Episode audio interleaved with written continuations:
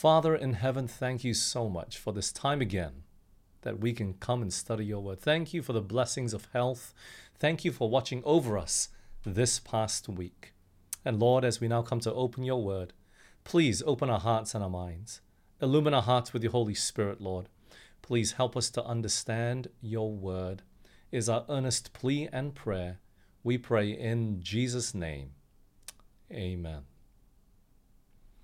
Our study this evening again is about Peter, but of course, this time a different situation. Peter is already a different man at this time, and the title there is Jesus' encounter with Peter at the Sea of Tiberias. At this time, Jesus is already resurrected, and we studied last week that he appeared to some disciples on the road to Emmaus. But this is that that was the the second time that he has appeared to them. The first time was at the tomb in the resurrection morning, and then also a third time at a private room where they were gathered on Sunday evening. And Jesus is about to appear to his disciples again. Let's pick it up in John 21, and we're reading verses 21 and, uh, pardon me, verse 1 and 2. John 21, verses 1 and 2. After these things, Jesus showed himself again to the disciples at the Sea of Tiberias, and on this wise showed he himself. There were together Simon Peter and Thomas called Didymus, and Nathanael of Cana in Galilee, the sons of Zebedee, and two other of his disciples. And so Jesus is, a, is about to appear to these disciples again, and it says here that there were seven of them present at this time at the sea. But what were they doing? Let's continue reading, shall we, in John 21 and verse 3. Simon Peter saith unto him, I go a fishing. They say unto him, We also go with thee. They went forth and entered into a ship. And immediately, immediately, and that night they caught nothing. Friends, what were they doing? They went back to the sea to go fishing. Maybe some of them were thinking about the future, you know? Jesus is dead and now resurrected, and he's going to go up to heaven, and there's nothing left for us to do. What are we going to do? And it was like a sheep without shepherd, without a shepherd to take care of them. So they're thinking about what to do next, how to support themselves. But what happened while they were fishing? The Bible says that they caught nothing, absolutely nothing. And I'm not sure if this was uncommon for some of the fishermen to catch nothing all night, but it certainly would be depressing for them. And so, what happens next? John 21, verses 4 to 6. But when the morning was now come, Jesus stood there on the shore, but the disciples knew not that it was Jesus. Then saith Jesus unto them, Children, have ye any meat? They answered him, No. And he said unto them, Cast the net on the right side of the ship, and ye shall find. They cast therefore, and now were not able to draw it for the multitude of the fishes. So Jesus comes walking along and he asks them from a distance. He's on the shore, they're out there on the sea. And he asks, Do you have any fishes? Do you have anything to eat? And they said, No, we got nothing. We've caught nothing all night. And he said, Cast your net on the other side. And when they cast in, guess what? They caught a huge amount of fish. And this would be a reminder to the disciples of something that had happened previously. Let's continue reading, shall we? In Luke chapter 5, verse 4 to 6 now. Now, when he had left speaking, he said unto Simon, Launch out into the deep and let down your nets for a draught. And Simon answered, say, uh, answering, said unto him, Master, we have toiled all night and have taken nothing. Nevertheless, at thy word, I will let down the net. And when they had done this, they enclosed a great multitude of fishes, and their net brake. The same scenario. Peter and his brother and James and John, they had that time caught nothing all night. And Jesus came along teaching and he pushed out against the shore. He got into his boat because the crowd was pressing up upon him. And so he got into Peter's boat and pushed out. And when they would when he was done speaking, he said to Peter, "Let your net down." And Peter was doubtful at that time, but you know, they had caught nothing all night. That's the reason why. And Jesus tells him to try again. And this time they get such a great catch of fish that the net breaks. Now, this is what is happening to them again. This stranger, though, they don't know it's Jesus this time. Well, not yet. The stranger comes along and tells them to cast their net into the sea again after they have caught nothing all night and now they catch a huge amount, a whole lot of fish. It's deja vu all over again. They've been through this before.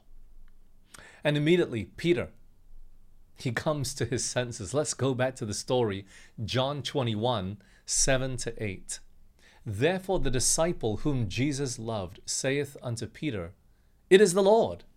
Now, when Simon Peter heard that it was the Lord, he girt his fisher's coat unto him, for he was naked, and did cast himself into the sea. And the other disciples came in a little ship, for they were not far from land, but as it were two hundred cubits, dragging the net with fishes. Peter immediately knows that this stranger is Jesus because no one else could do such a thing, and he had up close personal experience the first time when Jesus told him to do this. And so, without any hesitation, he jumps into the sea, jumps out of the boat, and swims to land where Jesus is to meet him. He was so excited that he couldn't wait to drag the fish in, helping all the other disciples. But you see, friends, as soon as they get to shore, what do they see? John chapter 21 and verse 9. And as soon as they were come to land, they saw a fire of coals there, and fish laid thereon, and bread. So they see what? A fire of coals and fish laid there with bread. And so, you know, what does this first remind Peter of? The fire of coals, especially. Well, John 18, 17 to 18. Then saith the damsel that kept the door unto Peter, Art not thou also one of this man's disciples? He saith, I'm not. And the servants and officers stood there, who had made what? A fire of coals, for it was cold. And they warmed themselves, and Peter stood with them and warmed himself. What is this situation talking about? The time as to when Peter denied Jesus.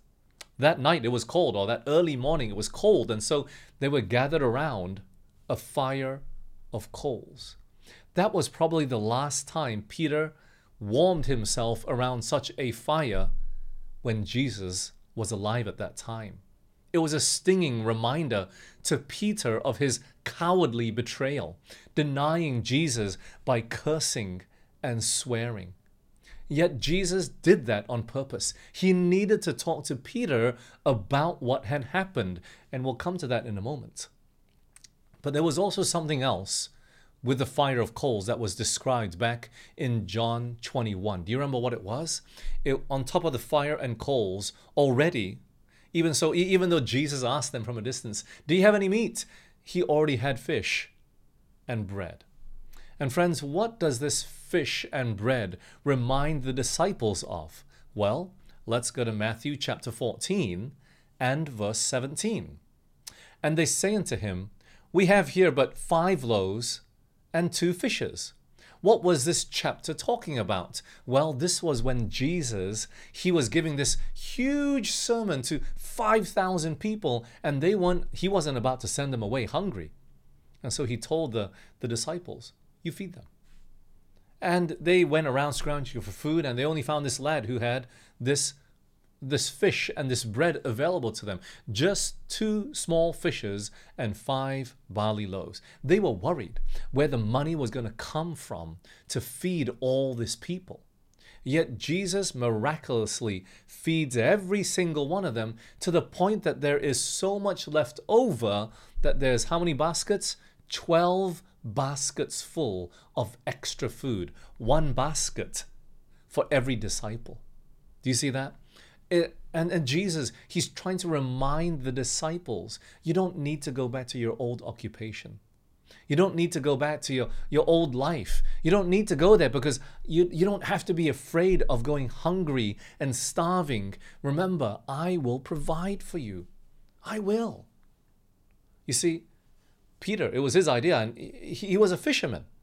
I don't think he was going back just for hobby you know, or else he wouldn't have been so upset. I mean, if it was a hobby, why would he be doing it all night, right? So he was definitely going back to, to figure out some way that he could support himself. He was thinking about the future. And Jesus is trying to tell them stop worrying. Stop worrying about the clothes on your back and the, the food in your stomach. Stop worrying about all your needs. I will take care of you. And so, yes, even though they've caught a catch out on the sea, when they get to land, Jesus, I mean, they, they didn't give him any fish. Jesus already had the fish and the bread ready for them. He was telling them, stop worrying. Stop worrying. Don't forget everything that I've taught you while I was with you. There's still another work for you to do. You know, friends, in this time of pandemic, it's easy to forget that Jesus cares about us. It's easy to forget that Jesus will provide for us. Yes, there's a lot of people that's facing hardship at this time, and we need to rem- be, uh, have a reminder that Jesus will take care of us, that He will provide for us. Only let us learn to seek first the kingdom of God and His righteousness then we can expect the other part of that promise to be fulfilled. All these things shall be added unto you. You see, friends, it's in this time of pandemic that we need to run back to God. We need to go back to Him. It's this time that we need to go to Him for help. And maybe some of us were in this predicament because we didn't spend our money wisely beforehand. We were spending it foolishly. We weren't focusing on Christ. And so we didn't save up for troubled waters and for troubled times. But now, friends, now I want to remind you this evening it's not too late. Jesus is waiting for you to come back, even now, to surrender your life to Him again, and He will abundantly pardon. He will be gracious and merciful. He will provide. He will heal. We see this abundantly in the in the Bible where every time the Israelites they ran away from Christ, yes, trouble came to them, but every time they turned their face back to him, he was always ready, just like the father waiting for his prodigal son. But let's continue with the story, shall we? John chapter 21, verses 10 to 11. Jesus saith unto them, Bring ye the fish which ye have now caught. Simon Peter went up and drew the net to land, full of great fishes, a hundred and fifty three. And for all there were so many, yet was not the net broken.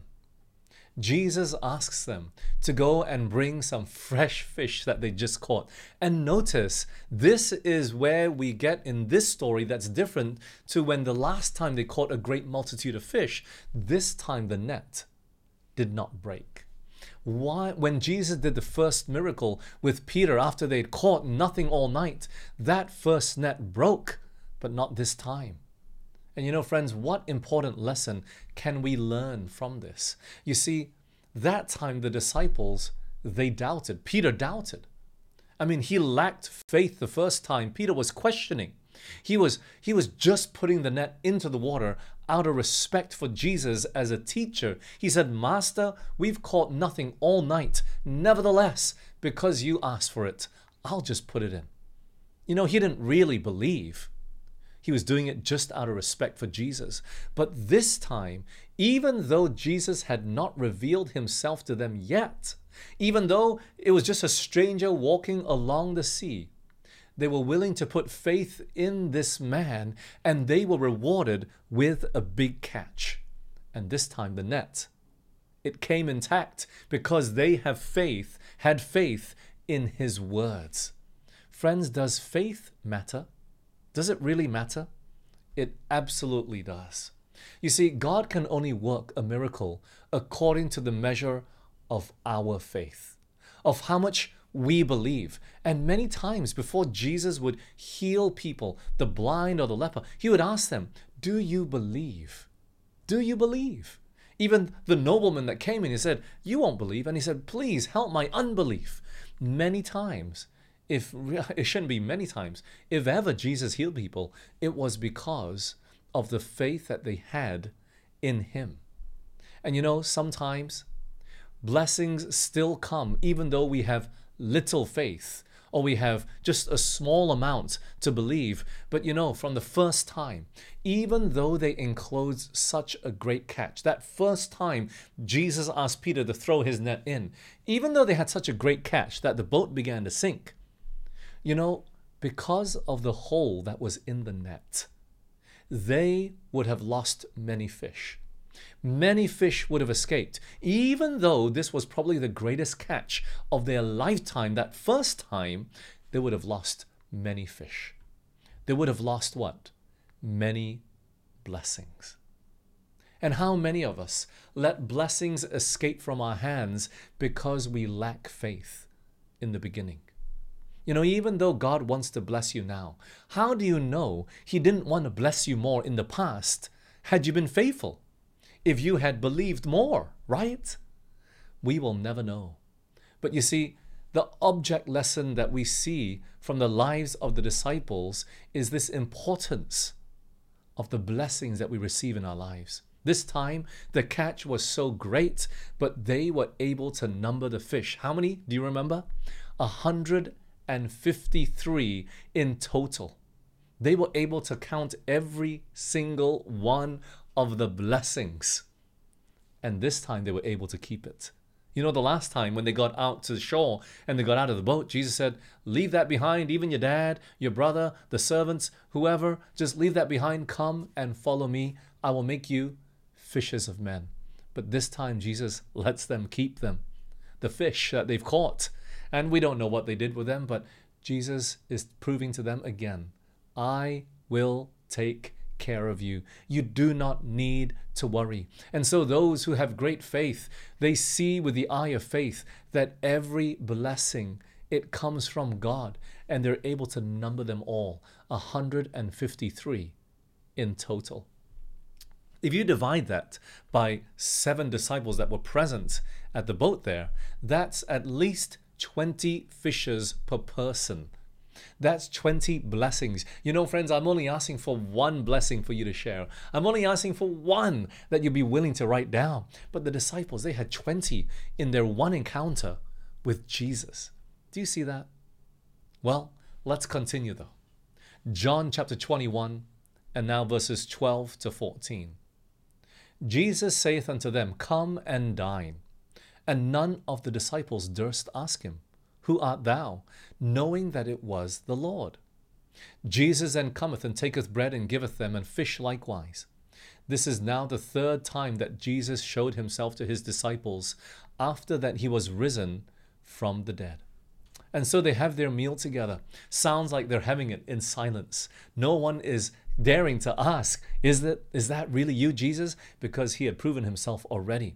This is the third time that Jesus is appearing to them. It must be important. It must be for a reason, not simply just to feed them. He isn't done with them yet. They must be wondering what was the, reason for his appearance to them. So let's continue. John 21, verse 15. And so when they had dined, Jesus said to Simon Peter, Simon, son of Jonas, lovest thou me more than these? He saith unto him, Yea, Lord, thou knowest I love thee. He saith unto him, Feed my lambs. Now Jesus' attention is directed to Peter. This is done in front of the other disciples, and for a good reason. But Jesus asks Peter, Peter, do you love me more than these? Well, who could he be referring to? What could he be referring to? Could it be the disciples? Probably. Do you love me more than any of these disciples? Peter says, Yes. Could he be referring to the fishes that they just caught? Absolutely, he could be. There was a temptation for them to go back. Wow, Jesus gave us so much fish. He's providing for us again. And he's asking him, Do you love me more than your money, your riches, your wealth, your fortune that I've just given you here? Peter says, Yes. And then how does Jesus reply? Well, actually, Peter doesn't say just yes. He says, Yes, Lord, you know that I love you. And Jesus says, What? Feed my sheep. Well, let's keep reading. John 21 and verse 16. Christ isn't done. He saith to him again the second time, Simon, son of Jonas, lovest thou me? He saith unto him, Yea, Lord, thou knowest that I love thee. He saith unto him, Feed my sheep. Jesus asks the same question Peter, do you love me? And he replies again, Lord, yes, you know that I love you. And once again, Jesus says, What? Feed my sheep. But Jesus still is not done yet. He's not satisfied. John 21 and verse 17 He saith unto him the third time, Simon, son of Jonas, lovest thou me? Peter was grieved because he said unto him the third time, Lovest thou me? And he said unto him, Lord, thou knowest all things. Thou knowest that I love thee. Jesus saith unto him, Feed my sheep. Jesus has to ask again, Peter, do you really love me? And this time, Peter's feeling hurt. Why would Jesus have to ask me three times, especially three times as to whether I love him or not? Why? Well, of course, we know. Three times Peter denied Jesus. Three times he acted as if he had nothing to do with him.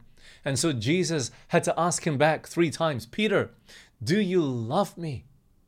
He wasn't trying to make Peter feel the pain of his denial and make him relive that night again, as if he didn't believe his confession that he really loved him. But Jesus was trying to restore Peter and prove his repentance in front of all the other disciples.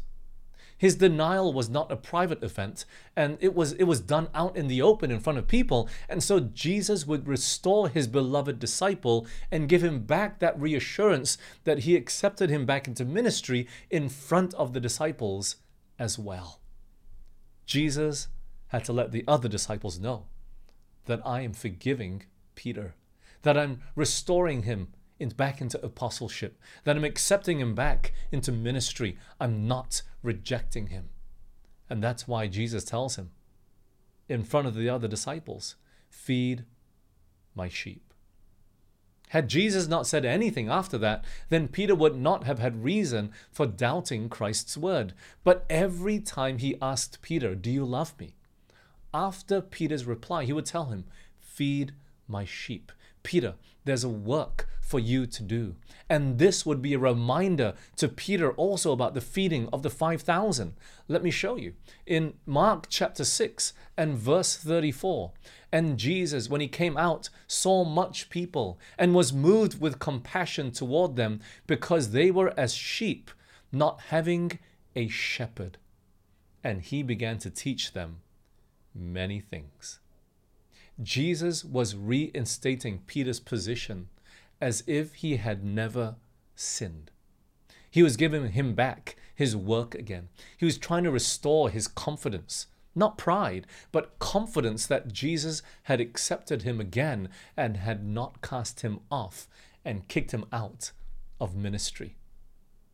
But you see, friends, what is the essential ingredient that is needed in order for Peter to be able to feed the sheep of Jesus. When Jesus asked him the question, what was the question? Did he ask Peter, Peter, do you love my sheep? No, he didn't ask him that. He asked Peter, Peter, do you love me? Do you love me? Not them. Do you love me? You see, friends, Jesus said, If you love me, then feed my sheep. It's not just simply love for the sheep that we have. The question wasn't, Peter, do you love my sheep? Do you love me? Jesus is asking. The essential ingredient that we need, that we have to have, is our love for Jesus if we are to feed the flock of Christ. You see, It's possible to take care of the flock of God because that's our job. You know, as me as a pastor, that's my occupation. That's what I need to do. I have to preach. You know, one of the mandate is I need to preach twice a month. That's the directive that's given to us as pastors. It's what we are paid to do. It's possible to be in ministry and it not be a calling but a job. You know, I'm a pastor. The way I support myself um, in order to keep my job, I, I better go and preach. I need to study to preach. I have no choice, in other words. You know, this is my job description. And Jesus describes such people even in the Word. John chapter 10 and verses 11 to 13. I am the good shepherd, and the good shepherd giveth his life for the sheep. But he that is a hireling, and not the shepherd, whose own the sheep are not, seeth the wolf coming, and leaveth the sheep, and fleeth and the wolf catcheth them and scattereth the sheep. The hireling fleeth. Why? Because he is an hireling and careth not for the sheep. You see, friends, too many of us, we are hirelings. We are hired. We are paid. We do it for the wages. We do it for our reputation. We do it for whatever reason except love to Jesus. But Jesus paints it a different way if you really want to be an effective shepherd, if you really want to have a passion for the lost and a passion for the people, if you really are to have a burden to feed the flock of God, then we must have love, not for the sheep, but for the shepherd, for Jesus. If we are if we have love for Christ, we will have love for those that he loves. If we have love for Jesus, we will feed the flock of God. That is the key ingredient, friends. We can't fabricate that love for the unlovable. We can't just manufacture love. That love comes from Christ. And so that is why Jesus asks Peter, Peter, do you love me? Do you love me above all these? If you don't have that love for me, you can't feed the flock that I love. And just to help you understand this type of love, you know, in, in the beginning, you know, Jesus asked Peter these three, three, three times, right? Do you love me? Do you love me? Do you love me? But when you dig down into the Greek, you will see there the first two times he asked Peter, Do you have this agape love for me? Do you have this unconditional love for me? And yes, he asked him twice, but you know, Jesus wasn't satisfied. The third time when he looks at that, it asks that word love. When you look at that word love, it is no longer the agape love that Jesus is asking. He's just asking, Do you have that friendship love for me? Almost as if to, to, to lower his, his standard, as if he knows you can't have that agape love for me. I can only put it in you and then you, can, you can give it back to me later. But Start at least with a friendship love. A friendship love. Phileo. Just love me like a friend, Peter. And it will be good enough. You got to start there. Jesus, this evening, He's not asking you to love Him with an endless, unconditional love. Maybe you don't know Him well enough to, to be able to do that. It would be unreasonable for Christ to expect that. And so He asks, Do you just simply love me as a friend? Are you willing to just be my friend? Not my lover, but my friend. And if you are, you will feed the flock of God.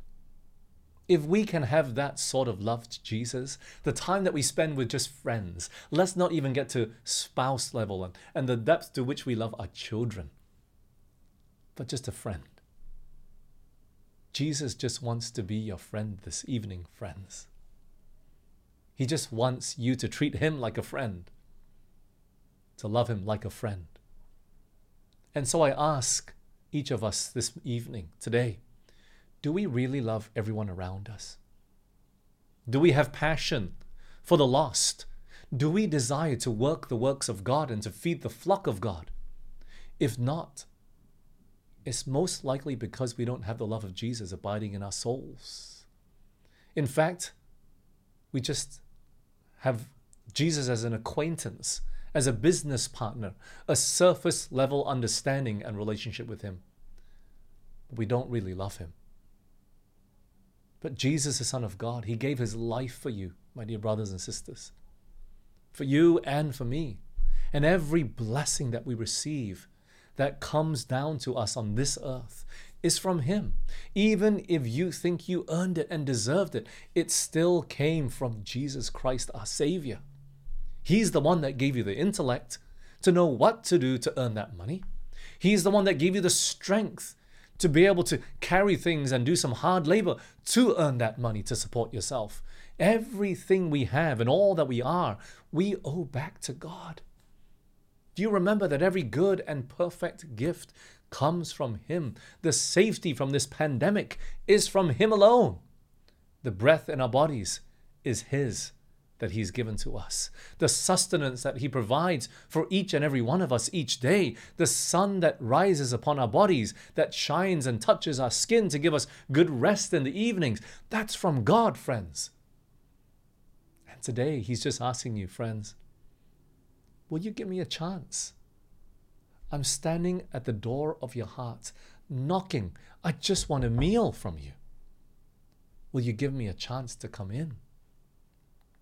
This evening, friends, even as Jesus asked Peter, he's asking you and me, my dear friends, do you love me? Do you love me? Will you just come in and sup with me today. Just eat with me and get to know me and to spend some time with me. Taste and see that God is good. Oh, friends, it's been over a year, but Jesus is still waiting in this time of pandemic for some of us. We've lost that fire, we've lost that urgency. We've settled into this this this this, this rut and this you, know this habit of just being in a lockdown. It's become normal to us already. But Jesus is still waiting, friends. He wants you to spend some time in His Word.